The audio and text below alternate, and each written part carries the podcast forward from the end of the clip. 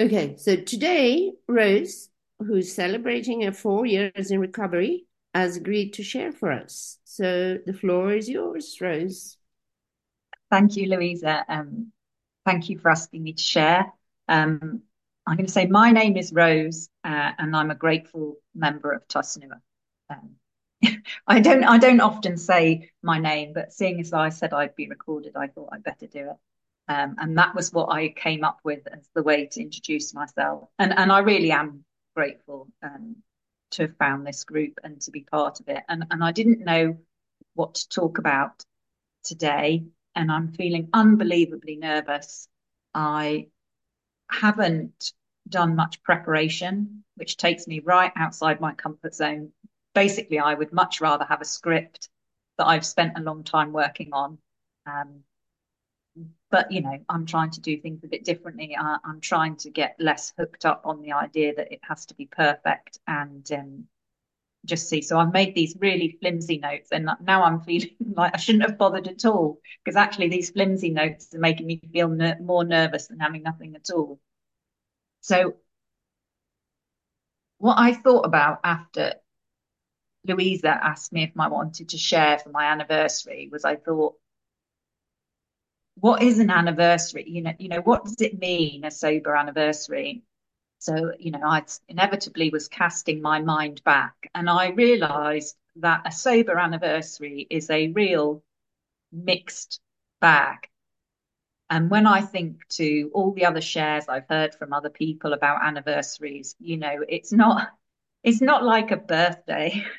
It's not all all hearts and flowers and exciting things, you know. Anniversaries are all tied up with um, some difficult memories as well as some good ones. So, what does my anniversary mean to me? Well, first of all, I'm really happy to take what I can get out of it. So, I'm happy to get your party poppers and I'm happy to get nice messages in the chat and I'm happy to get my half hour of attention by sharing and I'm grateful to have that acknowledgement within myself and from others that it's a worthwhile achievement, that it's something special. You know, and just worth marking. And I'm not very good at that. I I I, I know I desire it, that attention and that sort of um, people being nice to me. Um, but I'm also quite resistant to it. You know, I'm quite resistant to to taking people being nice to me, if that makes any sense. And also, I would say about my anniversary, Louisa announced it as my recovery anniversary, and, and I don't feel that that's actually very accurate. I have had four years alcohol free uh, my recovery time is is less than that really, and and I'll explain what I mean. Um, I, I was thinking about my drinking. I don't often describe myself as an alcoholic, and I've talked about the day I didn't drink. You know, the first day that I was not drinking quite often. But I, I somebody said something to me the other day and and made me think about the sort of immediate drinking in the last couple of days before I stopped. And on the 24th, I drank too much. I drank more than I normally do because my pattern of drinking is I drink between 5:15 p.m. and 7 p.m. You could probably set your watch by it. Um, and uh, that my drinking was really quite predictable in that sense. But on the 24th, I drank more than I should. And I don't think I drank over a longer period of time, but I just went for it. I went for it a bit, you know, when I started at 5.15, I went for it faster than normal. And I know I drank more than I would normally do, more than I wanted because I got a bit loud. I got a bit leery. I got a bit clumsy. Um, you know, and I was there were lots of stressful things going on. I don't want to delve too deep into the sort of surrounding things. I want to stick with what how it was for me emotionally. but you know, I drank too much. And then that means in the middle of the night, I woke up with the, oh God, that was a mistake. Need to pee, got the hot flushes, you know, not able to sleep. It was, it was annoying not to be able to sleep. And a lot of, well, you won't be having a drink tonight, will you? You know, and that was a stupid idea. Um, and listing all the reasons why I wouldn't be having a drink the next day at 5.15. But 5.15 came and I drank two half glasses of dregs from the bottles that were left in the fridge from the day before. I mean, that's the insanity. I didn't want to drink that Saturday, the, the 25th. I didn't need to drink. I had lots of things happening the following day for which it was really important that I got a good night's sleep two half glasses, that's not going to do anything to me chemically. It wasn't, it didn't taste like the only thing those bottle half bottle, you know, half glasses of wine were good for was pouring their way down the sink. But I still drank them. And I remember thinking, oh, I do hope I don't have to share them with anybody else. And and not only did I think that, I made sure I didn't have to share them with anybody else. I don't think I gave anybody a chance to ask to share them. I drank those two half glasses of wine. I mean, that's just insanity. There was no point to it at all. It was the obsession. I, I don't know what it was. And the next day went really badly, you know, and, and I hadn't, before all this, I had really had no thought of giving up drinking. I wasn't concerned about my drinking. As far as I'm concerned, my drinking reflected what I see portrayed to me in the media as a normal way for a middle aged woman to drink a pre-dinner drink and then share a bottle of wine with your husband. You know, every movie you watch, every TV program, you know, that's that's perfectly acceptable behavior. So I wasn't really thinking about my drinking. I wasn't thinking about controlling it or changing it. And the next day I had a really difficult day. Things went very wrong. I was highly stressed and I reached the end of my tether completely. And, and I was shutting down. You know, I'd done all I could in that day. Things were going wrong, but I'd made plans for the next day. And my father then offered us a drink where we were on, on the 26th. And he offered us a drink and ice. And into my mind came, I'm not having a drink now and I'm never going to drink again. And and that's what happened to me. And and um, you know, I think some people might say, oh, she had a spiritual experience. God swept down and sorted it out for her. And and I, I, that's not necessarily what I believe, but I know it didn't come from my conscious control. It didn't come from my willpower. It just came absolutely like a guillotine. And and the honest, me being honest and real, is that I have never wanted to drink again since, despite all the crappy things that have happened since the 26th of January 2020. It just has not presented itself to me as something that's desirable or that I've wanted. And I've learned since I've come into recovery not to be complacent about that. I'm just trying to be honest with you about how it felt, that it felt absolute. Um, but I'm so grateful because I don't know that I could have fought for my sobriety. You know, I've met people in these rooms who have to fight every day not to have a drink and and that hasn't been like that for me and i i'm just i've been thinking about it a lot recently. I just think i'm so grateful because i am not a striver and it is not difficult at all for me to play the tape forward and see that where i was at i was on the edge of a precipice. And and my drinking was about to take me to to places that i i really don't think that I would have come back from and that would have um, would they have killed me? I don't know. That's a bit dramatic, but you know, would have changed my life in ways that would really have not been at all what I want or what's good for me. So I'm really grateful that I don't have a desire to drink. So I stopped drinking on the 26th of January and I haven't really had to to do too much battle with alcohol since then but I wasn't in recovery and I wasn't any more manageable. You know, my life was completely unmanageable still, you know. Um, the COVID pandemic hit, you know, globally, domestically, things were just getting really, really unmanageable in my life. And I, I had no awareness around that at all at the time. Um, you know, just what just wasn't coping at all well. And um, you know, and also what happened because I stopped drinking, I, I changed quite significantly. I changed some of my behaviors quite significantly. And actually for my family who who were really, you know, even though I was drinking, you know, I was quite predictable. Our life was very predictable. I was very in control. I describe it as like I was the captain of the family ship. You know, everybody else towed the line. I knew where we were going. I knew what I was doing. And I was making all these significant changes sort of in myself emotionally and really not having any awareness around how that was impacting on my family. And that in actual fact, me making these unilateral changes to myself without having any awareness around how that was impacting on my family was really taking things unmanageable. And what happened at the end of 2021, in October 2021, I discovered that my husband had been acting out on one of his addictions for six months.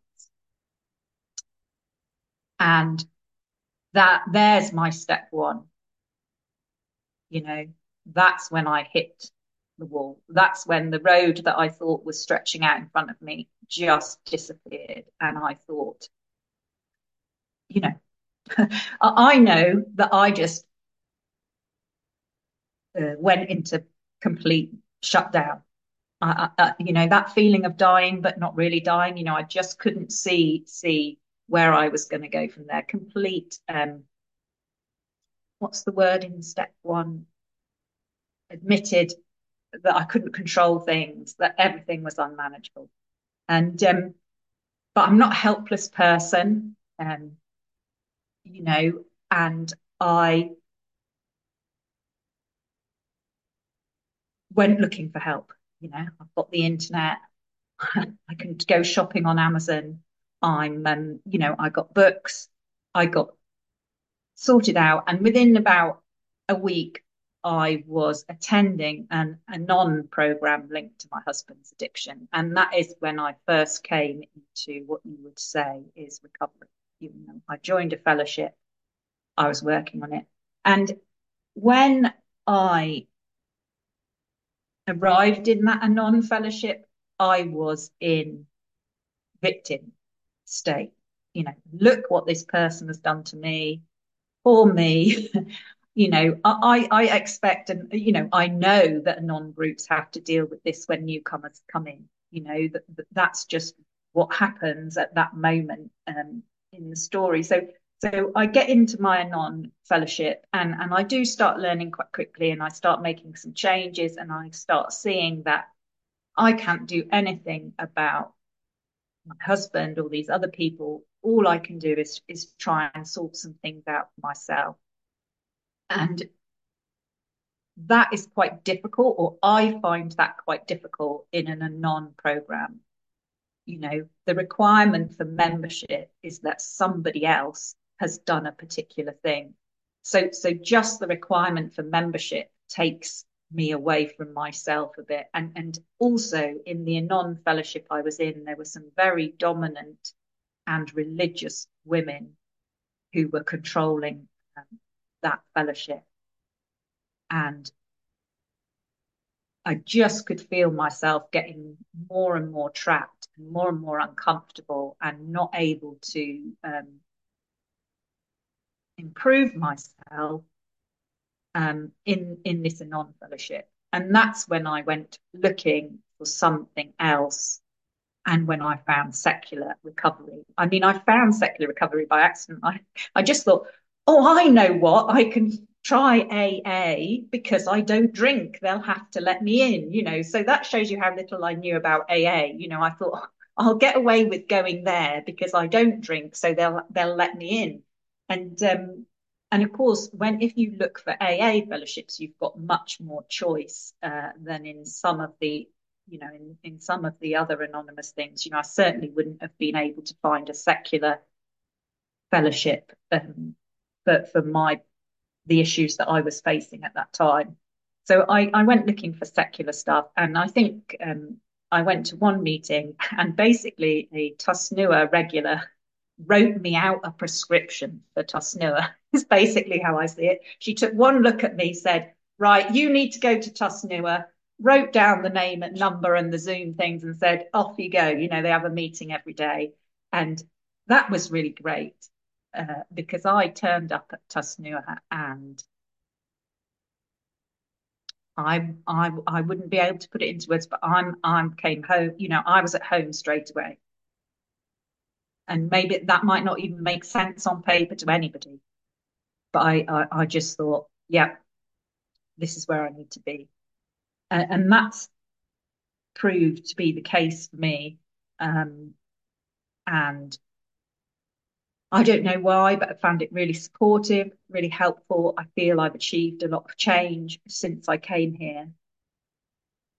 And, uh, you know, for a while, my husband came to a lot of meetings with me, and my children have come to meetings at Tusnua. And, and even though that doesn't happen very much now, that's been a really, uh, really fundamental part of my recovery that I've been able to integrate my family into that. Um, where am I, I've written one one of these useless notes I've written is where am I at today? So where I'm at today is I come to Tusnua meetings. I come to Tusnua meetings and they help me with check-in. They help me with uh, a community and a fellowship connection. You know, this is the group where I think, uh, you know, these people are my my friends and they've really got my back. Um, you know, I feel comfortable here. But I also went back to my original Anon fellowship, uh, not the same group. I found a group running out of Australia. Um, I did some work on myself, but then saw I do also need separate support for myself as an Anon, you know. Um, and and I find running the two programs alongside is re- is really helpful for me uh, and necessary. And that group is quite focused. It's traditional we work on the literature. Um, I'm with people who have had very similar experiences to me, so I can relate to them on specific issues rather than the sort of general relationship I have with people here. And I also um, attend CODA. I find CODA the most challenging thing to do. I don't feel at ease. I find the concepts quite difficult but I know that it is relevant to me. Um, you know, I can see that underlying any of the behaviors, the drinking, the control, the anxiety, the depression, underlying all those things is how I relate with other people and manage my relationships with other people. So uh, I think the CODA work is important, but it's the work I find the most challenging. Um, and I wanted to just before I stop talk about the tools. I wrote a list of the tools that I use to try and keep myself in good recovery. So that's not just not picking up a drink. That's just of improving myself um, and keeping myself steady. And I attend Tusnua meetings. I attend my Anon meetings, and I participate in my CODA meetings. Uh, what did I write? I write, I use discernment to make good decisions about how I spend my recovery time with whom. Um, and I've put discernment without judgment. And I think I've got better at that. You know, I make the connections I need to, I offer the support I can, but I don't stay in places that aren't supporting my recovery or with people that are destabilizing my recovery. It might not be anything to do with them, it's their fault. It's just, you know, we're not in the right place together, then they're not, you know, I use my discernment to keep myself safe. I volunteer for service, found that really has helped me. But I try to be mindful of my skills and my limitations and what I've got capacity for. And if I, if a serve, you know, if an opportunity for service comes up, I try and examine my motivations. You know, am I trying to people please? You know, am I looking for some sort of validation? I, I just have to be mindful about my motivations. Um, I try to be honest about myself and stay in my reality. that's really important to me. No exaggeration, no minim, you know, minimizing. Um, if I if I do that, I am definitely better. And on the same point, I try to communicate that to others. You know, it's no good if I pretend you haven't upset me because I think it's my responsibility. You know, I need to communicate with you about where I'm at in my reality for there to be any chance of us to have a relationship or, or move forward or learn about each other. So I, I am trying to communicate honestly. I self report, find that really helpful. So even though I don't think I'm at risk of drinking again, I self report even the slightest thing. You know, if I stare at the liqueur chocolates at the checkout for too long, I tell on myself in a meeting. You know, if I dream about a glass of wine, I tell on myself in a meeting. You know, if I was um, mean to the children, I, I, I try to self report it. I feel it takes the sting out of it and it stops me pushing it inside myself where where it can only do damage. Uh, and I try to be loving and supportive to others without taking on their problems and making them my responsibility.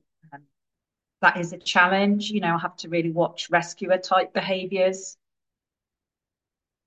I have got much better at that. You know, I would have wanted to be every single person's fairy godmother. You know, I want to persuade the whole world that living an alcohol free life is just the best thing ever, you know, and all that sort of thing. And and I know that I can't afford to take myself to those places that I just have to be mindful of myself and offer what I can without without becoming emotionally entrenched in what other people are doing. And then there are tools. I also wanted to say there are tools I don't use. You know, I'm not running a perfect recovery program. I'm just doing the best I can. So I'm not working steps. I've tried. Uh, I've made a bit of a pig's ear of it. I'm sort of semi-trying occasionally. I mean, they that that might come. I'm not saying it's not a good tool. I'm just saying I have to be honest with you and saying it's it's not working for me, and I'm not managing it at the moment. Um, we shall see. You know, watch this space. Um, I don't read recovery literature either. I don't think I've managed to make it from the front cover to the back cover of any recovery book I've read. Um, don't know why particularly, uh, but that's not something I'm using at the moment. Um, and I don't have a sponsor or sponsees. Uh, I've tried both of those things and I find it really difficult to manage that relationship. I find the power imbalance very difficult when I'm what either end, you know, um, I, I, find that quite difficult and, and that hasn't worked for me, which I suppose is a good thing. You know, if I'm not actively working the steps, then it's difficult difficult to be either a sponsor or a sponsee. But maybe that will come. And I don't pray, meditate, and the journaling's gone by the wayside as well. Um, that's okay. You're not going to chuck me out for that. Um, I'm allowed to work the program that works for me. And I'm doing okay. I'm doing okay. I'm really so grateful to be here. I'm I'm really grateful to have found the fellowship. It really helps helps me um, stay steady and and be able to to cope with the things that that life throws me. I've I've made some good friends, but I've also got lots of loving acquaintances here, and, and I feel very um safe and, and welcome and supported in, in at Tusnua and just knowing that the fellowship exists globally is something that's really helpful for me. Um, it's sort of a feeling that I'll never have to be alone um, in in being a complicated person. You know, I'll never be alone in being a complicated person, and there'll always be somebody who I can turn to and who will listen to me. So I think that's me done, Louisa. I'd really like to hear from some other people, I've spoken easily long enough. Uh, so I really want to say thank you to everybody who's here and anybody who listens to this, and particularly thank you to you, Louisa, for asking me. Thanks.